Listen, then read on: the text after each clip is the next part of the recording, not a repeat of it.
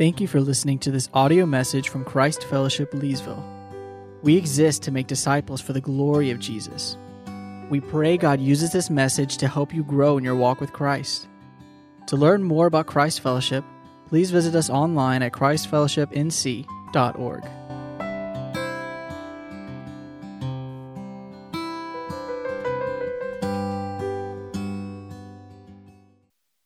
Well, if you would be turning in your Bibles to Hebrews chapter four. Hebrews chapter four, we'll be looking at verses fourteen through sixteen as we finish up Hebrews four this morning.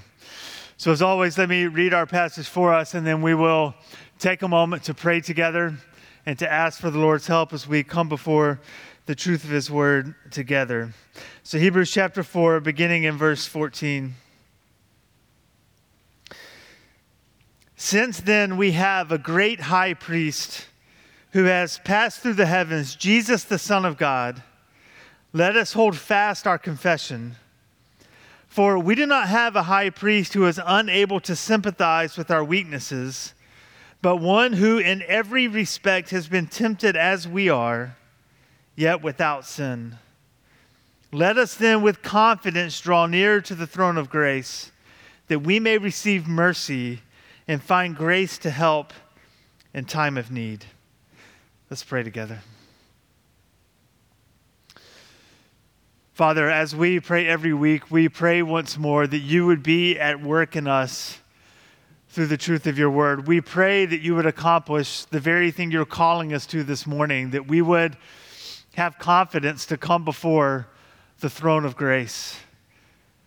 Father, I pray that by the power of your Spirit at work in us, through the truth of your word, that we would see more and more of the uh, more and more of the glories of your name, that we would see more and more of the glories of Christ and what he has accomplished for us in his life, in his death, in his resurrection, and in the life he now lives as he has passed through the heavens and is seated at your right hand. Father, I pray that you would fix our eyes on things above this morning, that you would, by the power of your word, be at work in us, shaping us and conforming us more and more into the likeness of Jesus. And so, Father, as we pray every week, I pray again that you would guide us this morning, that you would lead us into truth, that you would protect all of us from being led astray, and that you would allow me to only speak what is true of you, what is true of your word. And I pray that your people would be helped as they seek to pursue you and to pursue holiness and obedience to you for the glory of your name. And we pray all this in Jesus' name. Amen. Well, the author of Hebrews wrote this letter, or uh, some believe it to be a sermon, but regardless, it was delivered to uh, the people in written form. And the author of Hebrews delivered this, this letter as a passionate plea to God's people to not give up on Jesus. Right, you can see that throughout, right? Even at this early stage of the church, one, roughly one lifetime from the death of Christ, there were already threats to God's people, both within the church and outside of the church. The church was already facing immense pressures of false teachers cropping up among them, seeking to lead people astray. They were luring them back into Judaism and away from Jesus, or, or they were luring them toward Roman mythology or emperor worship or whatever it may have been, or they were distorting the, the, the faithful words that the apostles had carried on from Jesus and distorting them to serve their own purposes, to perhaps enrich themselves or to gain a following for themselves. And so these false teachers were creeping into the church. There were then also the pressures from outside the church, persecutions, trials, hardships, tempting people to believe that it would just be easier to give up on Jesus than have to deal with the hardships, the suffering, the imprisonment, the the the uh, robbery of their property than following Jesus. It would just be easier to, to walk away and not have to deal with that kind of persecution. And so the author of Hebrews, knowing that that suffering was happening, that those temptations were occurring among God's people, wrote this letter to keep that from happening. And so you can hear his passion throughout the letter, pleading with believers to hold fast, to press on to maturity, to run the race that is set before them. You you can find these passionate pleas throughout the letter in many different places. Even our passage for this morning, right? We we just read it. It says there in verse fourteen, let us hold fast to our confession. And so, like I said, it's throughout Hebrews. Here's just a sampling of the places in Hebrews. And we've talked about this already many times, and we're only four chapters in. But, but I just want to remind us once again of this, this theme of these passionate pleas of the author of Hebrews for us to keep going, to hold fast, to run the race. And so here it is, Hebrews chapter two, verse one. Therefore, we must pay much closer attention to what we have heard, lest we drift away from it. Or Hebrews chapter three, verse six, but Christ is faithful over God's house as a son, and we are his house, if indeed we hold fast our confidence and boasting in our hope. Or chapter three, verse twelve, take care, brothers, lest there be in any of you an evil, unbelieving heart leading you to fall away from the living God.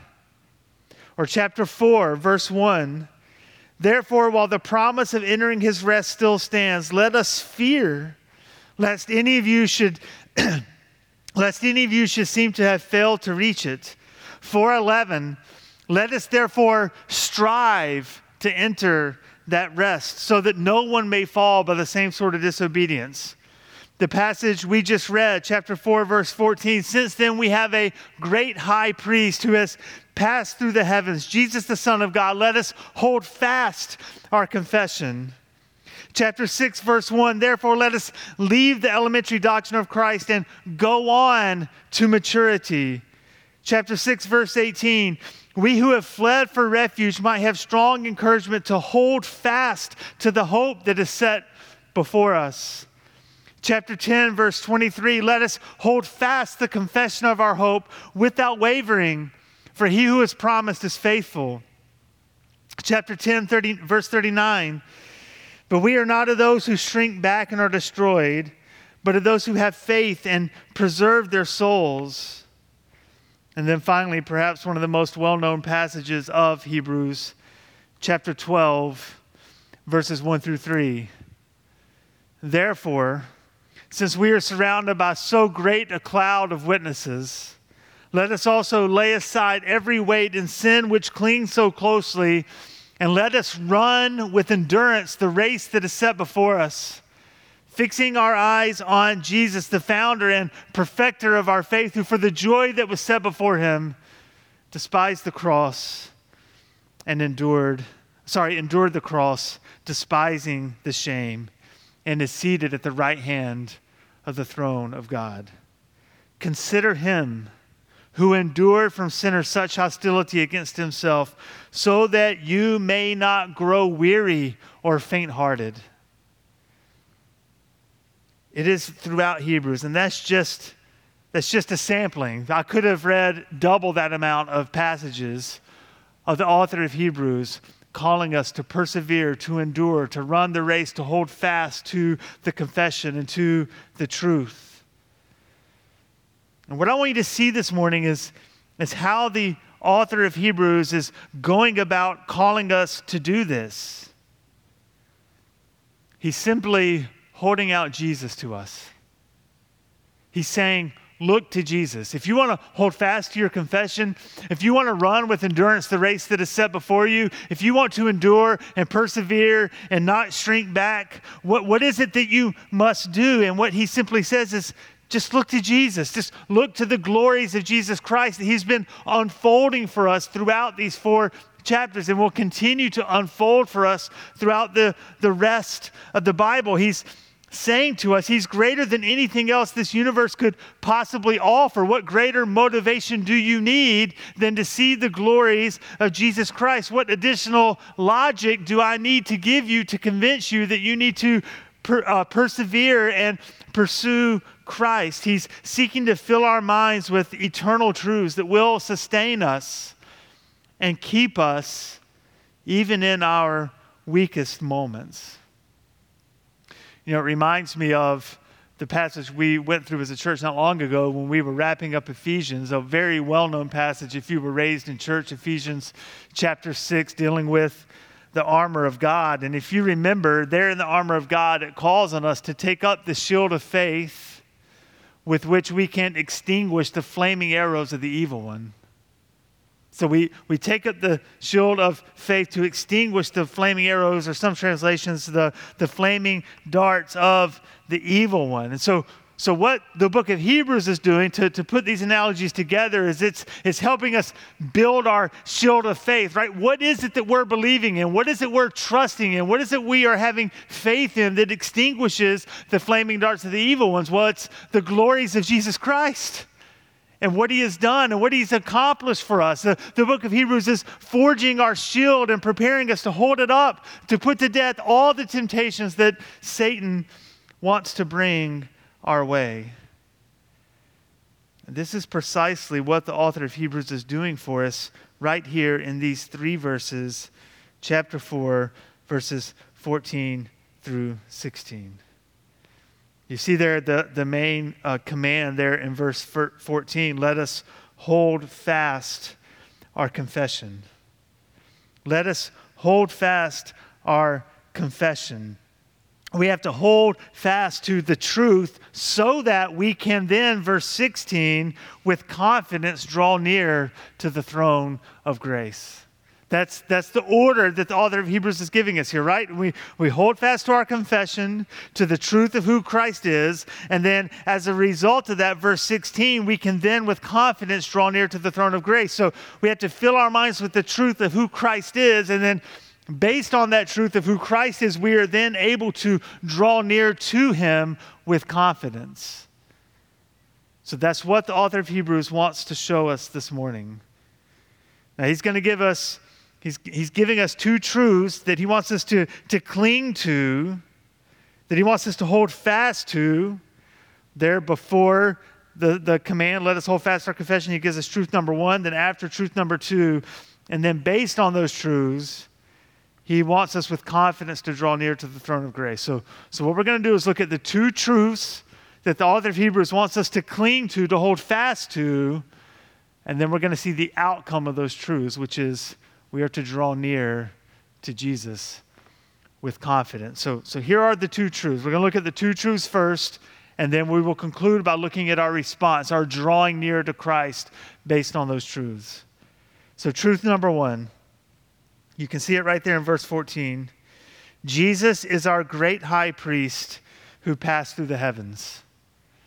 And truth number two, Jesus is a high priest who is able to sympathize with our weakness. He's a high priest who's passed through the heavens, number one. Number two, he is a high priest who is able to sympathize with our weakness. So let's look there at truth number one. He is a great high priest who has passed through the heavens. Like I said, you can see it right there in verse fourteen. But let's first be sure we see the structure of verses fourteen and fifteen and exactly what it is the author of Hebrews is saying to us. So, so notice with me, verse fourteen says, since then we have a great high priest. So, so because we have a great high priest, what are we supposed to do because we have this great high priest? We are supposed to hold fast to our confession. And then verse fifteen is giving another reason why we hold fast to our confession, right? Do you see that? Hold fast to our confession, for or because we do not have a high priest who is unable to sympathize with our weaknesses. So, so right there, I'm just saying what the text is saying are the, the two reasons why we must hold fast to our confession. And the first truth we're looking at it is because we have a great high priest who has passed through the heavens, namely Jesus, the Son of God. So why is that a truth worth holding on to, that Jesus is our great high priest who has passed through the heavens? Why is that a truth that should sustain us and motivate us to continue to persevere and to hold fast to our confession? Well, well it's a, it's a glorious phrase for a number of reasons, but, but the first reason would be, notice what it says. We have a great high priest who has passed through the heavens, right? Think about that for a minute.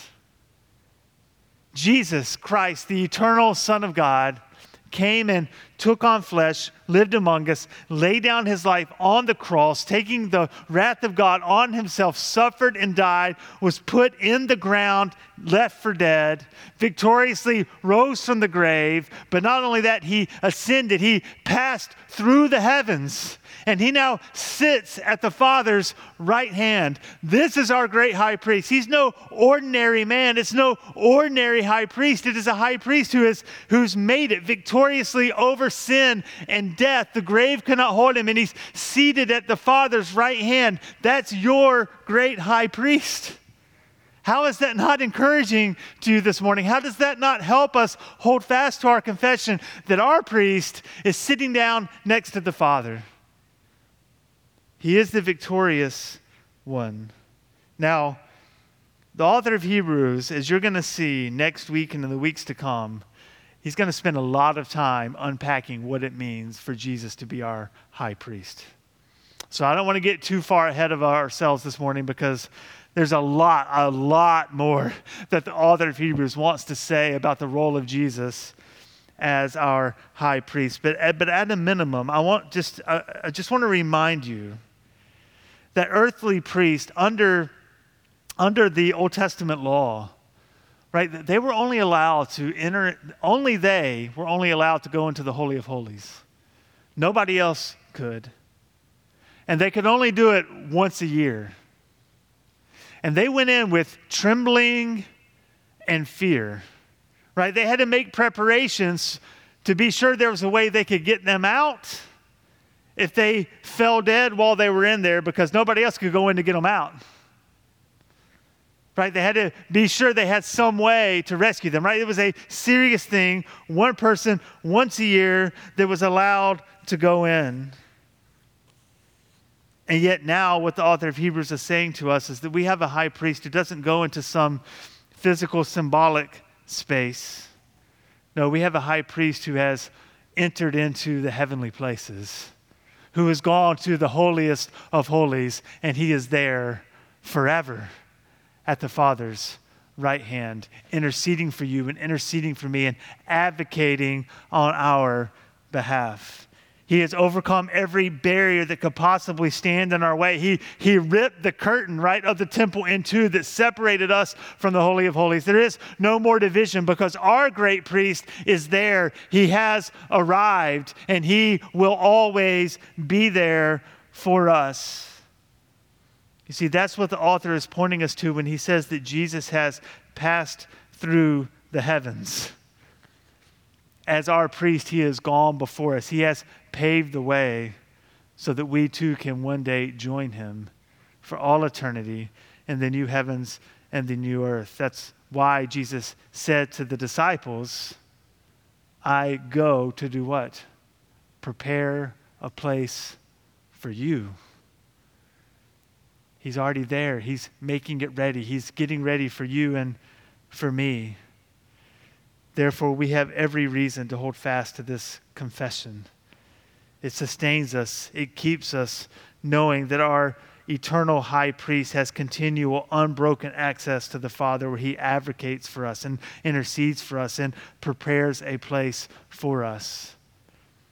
And he pleads his perfect sacrificial blood that he shed on our behalf before the Father. So he is a great high priest who has passed through the heavens. And it is to that that we should be motivated to hold fast and not let go of it. But here's, here's the second truth. We have a high priest who is able to sympathize with our weaknesses. Look there at verse fifteen.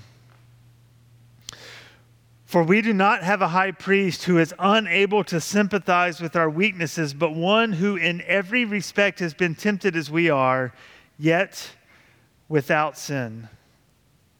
So it's interesting that the author of Hebrews put verse fifteen in the negative, right? He doesn't say we have a high priest who is able to sympathize with us. Look, what does he say in verse fifteen? We do not have a high priest who is unable to sympathize with our weaknesses. So, so why did he put it in the negative? Well, it's somewhat speculation, but it seems that the reason probably is because he was addressing something that was stirring around in the church, some untruth that was taking hold in the church that somehow, like, we, we can't really come to Christ because he, he can't understand how much of a struggle it is for us, that he can't sympathize toward us. It seems that maybe that false teaching had been spreading among the, the Hebrew people, that, that some cynics were trying to say that there's no way Jesus could understand the difficulties and the struggles of the human condition. And therefore, how could we come to him with confession? And how can we come to him with our sins? How can we come before the perfect divine Son of God, who is a, a, a perfection and purity and holiness? And surely he will be ready at a moment's notice to strike us down in his holiness and righteousness. And the author of Hebrews says, nothing could be further from the truth.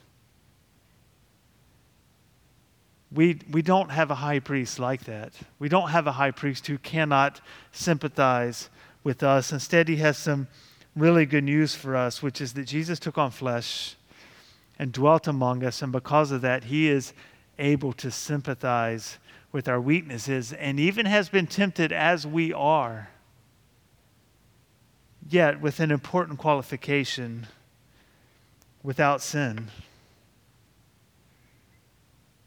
Now, was Jesus sinless? Yes, absolutely, right? It makes clear he was without sin. But does that mean that he can't understand our struggles and our battles against sin and our battle in pursuit of holiness? Does it mean he cannot relate to us at all? No, and that's what the author wants to clarify, that Jesus can both be sinless and perfectly sympathize with us in the midst of our weaknesses.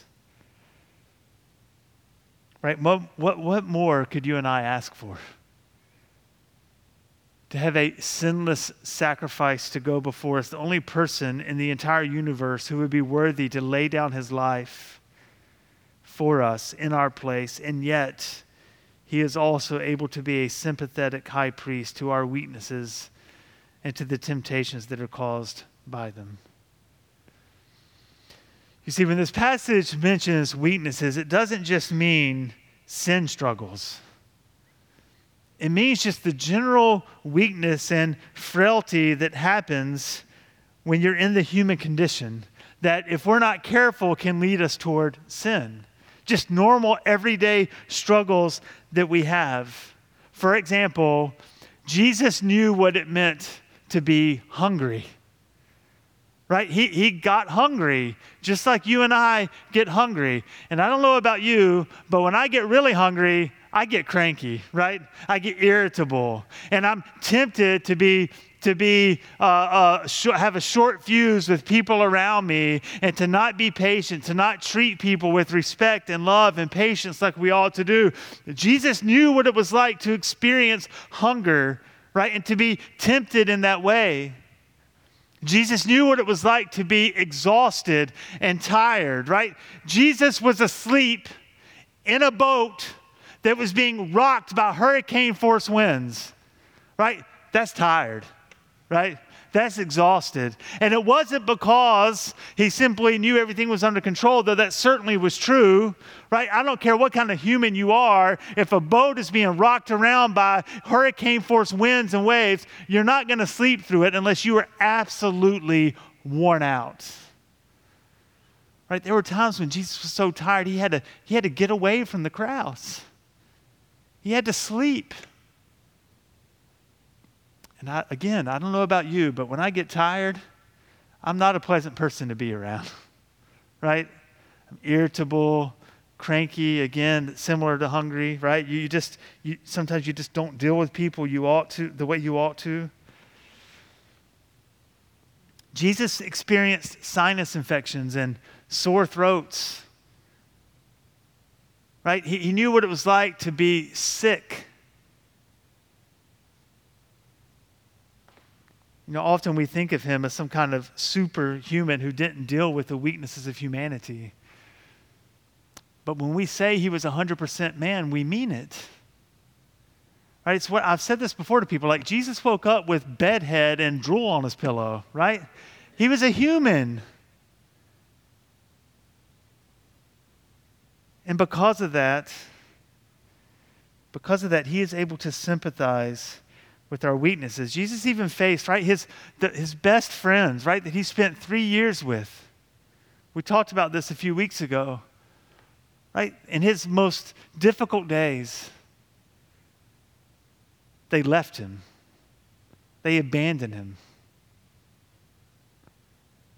So he knows what it's like to be abandoned and hurt by those closest to him. But he never gave in to sin. He never became bitter. He never, he never questioned the Father's faithfulness to him. He never grumbled. He never complained. But Satan continually threw everything at him to tempt him, to try and woo him toward sin. And he knows what it's like.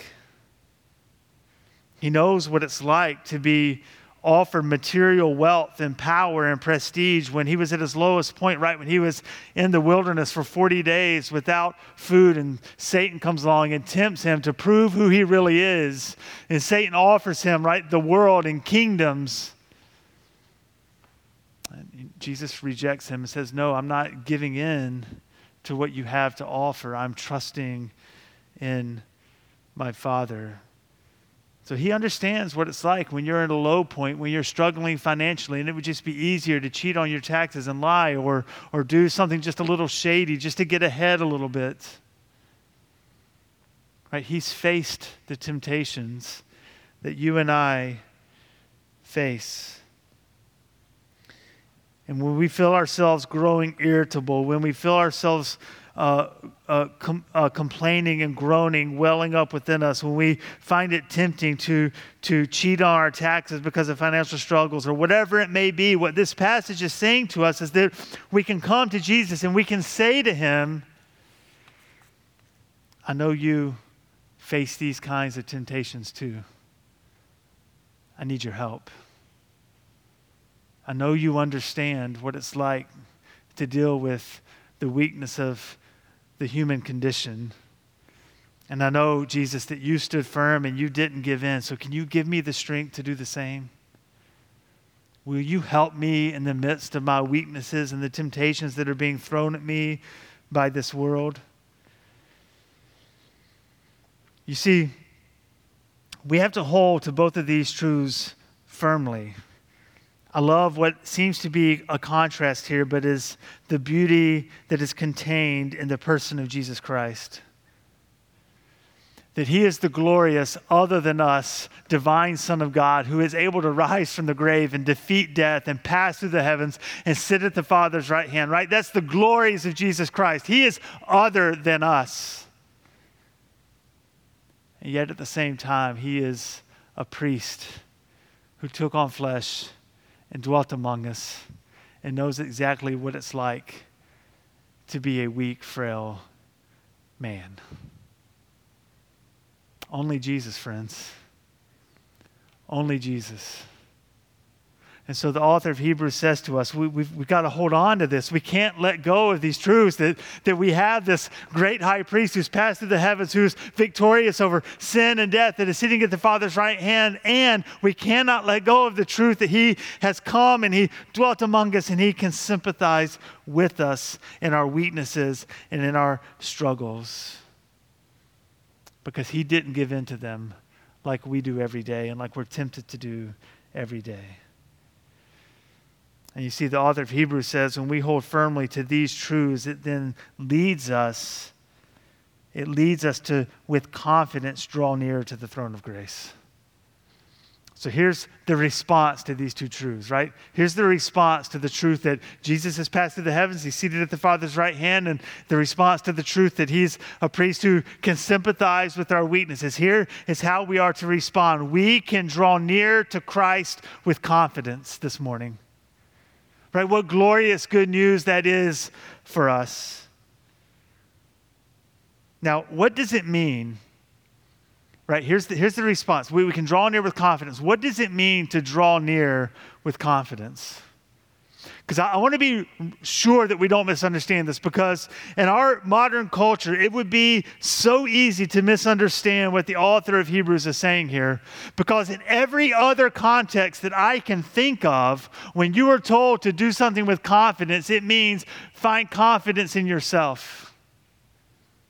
Right? When you go in for that job interview and they, they say to you, you got to go in with confidence, right? You got to put your best foot forward. You have to be sure of your skills and your capabilities when you go into that interview, right? You got to be confident in who? In yourself. In fact, I, I, w- I wasn't going to share this, but I'm going to anyway. Right? Early, early in my ministry, uh, I was interviewing with, with a church, and um, they asked, what, what, what are some of your weaknesses? And I don't know what they were expecting, but you're asking a pastor who hopefully is seeking to be obedient to God's word, was like, he's going to be honest with you. So I told them some of my weaknesses, and they kind of like looked at me like, we were just kidding. Is they literally responded that way.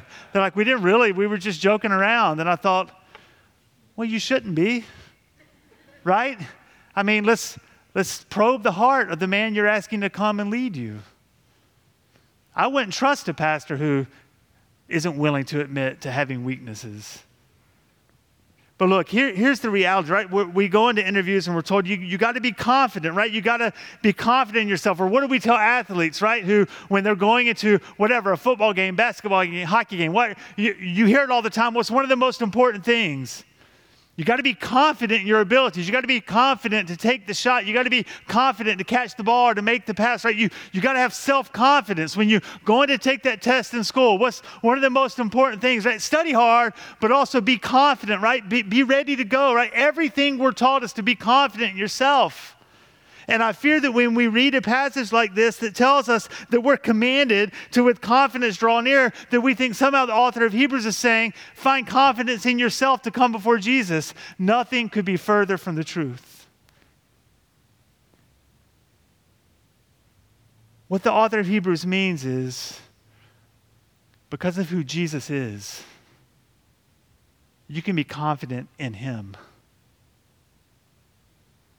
You can be confident in your great high priest who is seated at the right hand of the Father. He's there, right? He is, he's there.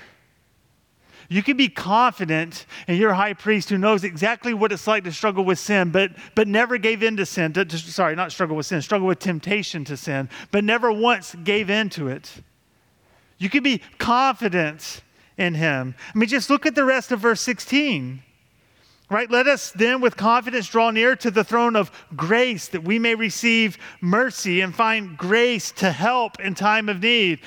That's not what you, if you're going to the to Jesus with confidence, then you don't need mercy, then you don't need grace, then you don't need help if you already have confidence in yourself. No, this is saying come before him with weakness, knowing you should have no internal confidence, but the confidence you find is that Jesus will be full of grace.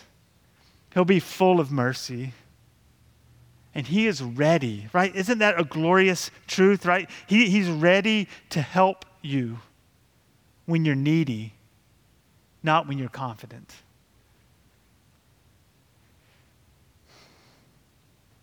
It's not a confidence in ourselves that motivates us to draw near to Jesus. We don't have to wonder. The author of Hebrews is telling us we don't have to wonder how Jesus is going to respond. We can have every confidence that he will respond with mercy, with grace, and with help. I, I'll, I'll never forget my, my brother. I didn't ask him for permission to share this, so Matthew, sorry. All right, I'll never forget my, my brother with, uh, when he got his first, and to my knowledge, only speeding ticket when we were in high school. He's two years older than me, and it's his senior year, and we wrapped up with basketball practice, and we needed to take a friend of ours, a teammate, home, and so we piled into the car. We're taking him home. It was, you know, fairly late, I guess. I don't know, and uh, he's in a hurry, and so he was speeding down the road, and we saw those, right, blue lights flashing in your window, and he gets pulled over, and he gets a fairly significant ticket, and we kind of just, you know, ride in silence the rest of the way. There's not much to say, and um, we get home. And at that point, he had a decision to make, right? It's a decision that most of us who, uh, not, not everyone, but if you were in a home with two parents, then many of you have faced this decision, right? Which parent do you break the news to? Right? Who who do you go to? All right, we run all kinds of calculations in our mind, right? Who's going to show us the most mercy, right? Who's going to be the most full of grace in that moment? And to this day, my brother will tell you that he made the wrong read that night, right? So he, for whatever reason, he should have asked for my advice. I would have told him differently, right? But, but he makes the read that our dad is going to be the merciful one. And so he breaks the news to him, and let's just say his confidence was in the wrong person. And we were reminded of that every day for a few weeks when his senior year, we had to be dropped off at school and wait in the pickup line for the carpool to be picked up from school because he wasn't allowed to drive for quite a while. You know what that's like, right? You've you've probably been there or in a situation like that, whether it was a parent or even a supervisor or something else or a teacher or whatever it may have been. You're you're hoping the person that you're coming to is going to choose mercy instead of judgment, but you never know for sure. But with Jesus, when we come to him in faith, it's always mercy. It's always mercy. Right, that's what verse uh, verse sixteen is saying to us this morning. That we can have every confidence that when we draw near to Jesus, we are drawing near to a throne of grace. Isn't that a beautiful image, friends? It's a throne of grace. Now, make no mistake about it, there will be a throne of judgment in the end of days. Jesus is a judge. There's no question about it. Paul tells us in Second Timothy chapter four, verse one, I charge you in the presence of God and of Christ Jesus, who is to judge the living and the dead, right? He is, Jesus is majestic and powerful and worthy of more praise than the universe can even begin to offer, right? He is the perfect righteous judge, yet, yet he has promised us because of his life and his death and his resurrection in our place that when those who are his children, who belong to him, who come to him in faith, depending and leaning on the cross, when we come to him, he has nothing but grace and mercy and help to offer us. But there will be a day when that time has passed, which is why the author of Hebrews says, today, don't harden your hearts. Today, come to him in faith. Today, do, don't wait till the end of days when he comes as judge. Do it now. Turn to him in faith when you can come before the throne of grace and mercy. I mean, this, this picture of Jesus is the exact opposite of how God's people responded to God on Mount Sinai. Right? You have this uh, this narrative taking place in Exodus nineteen and twenty, and God calls Moses to go up on the mountain, and he's going to deliver the law, and he makes clear that the people are to come to the foot of the mountain, and he gives some rules about not to cross certain lines, but they're supposed to approach the mountain. Now, there's some debate about whether or not uh, the people were supposed to eventually come up on the mountain with Moses. But regardless of whether you think they were to come to the foot of the mountain and not go any further up on the mountain, regardless, what ends up happening is they stand far off. Listen to Exodus chapter twenty, verses eighteen through twenty-one. Now when the people saw the thunder and the flashes of lightning and the sound of the trumpet and the mountain smoking, the people were afraid and trembled, and they stood far off and said to Moses, you speak to us and we will listen, but do not let God speak to us lest we die. Moses said to the people, do, do not fear, for God has come to test you, that the fear of him may be before you, that you may not sin. The people stood far off while Moses drew near to the thick darkness where God was. You see, they couldn't comprehend that the holiness of God is also joined with compassion and with mercy, and so they stood far off. But what glorious privilege we have to see in the person of Jesus Christ that God wants us to draw near and to not stand far off. He wants us to draw near with confidence in Him. In our time of need, He's ready to pour out help to us. In our time of need, the author of Hebrews is telling us that we can have every confidence that Jesus is ready to be merciful and filled with grace and, and ready to help. And that's what you're going to fear when you draw near to Christ. It's why Matthew twelve twenty says of Jesus, a bruised reed He will not break, and a smoldering wick He will not quench. Right? You come to Jesus with your bruises and your brokenness, and His goal is not to beat you down and make you worse. No, His goal is to restore you and to make you whole.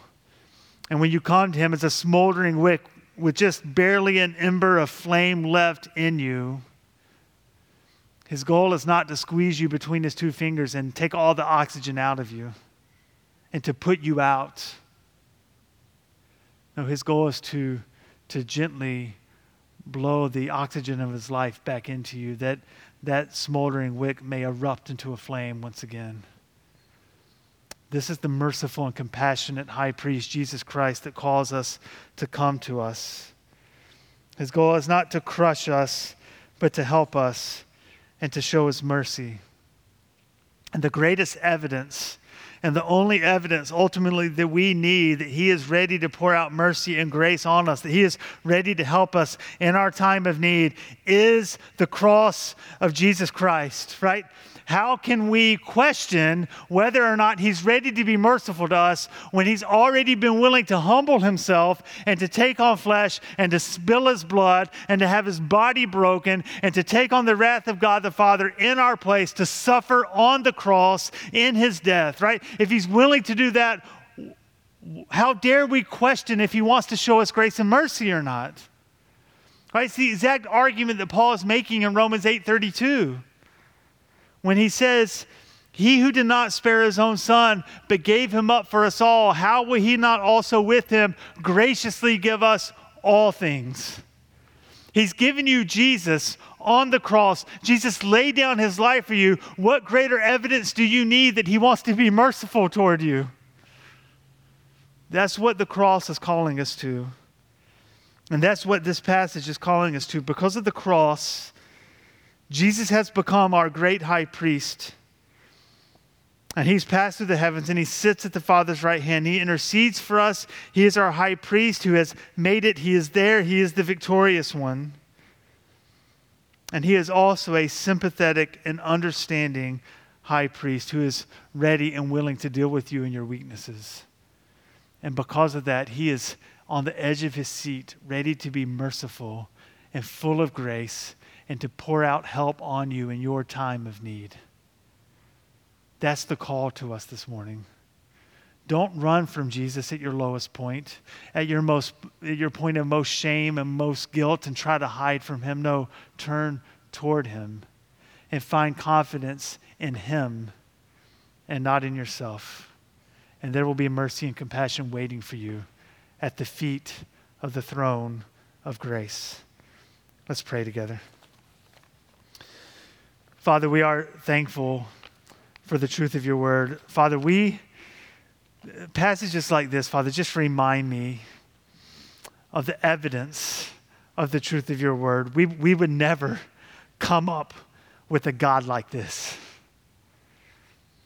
with a merciful and compassionate God who's willing to, to take on flesh and to deal with the weaknesses and frailty of humanity, and yet to, to never sin, to, to never give in to the, to the relentless temptation being thrown at Him. And because of that, He can fully sympathize with our weaknesses.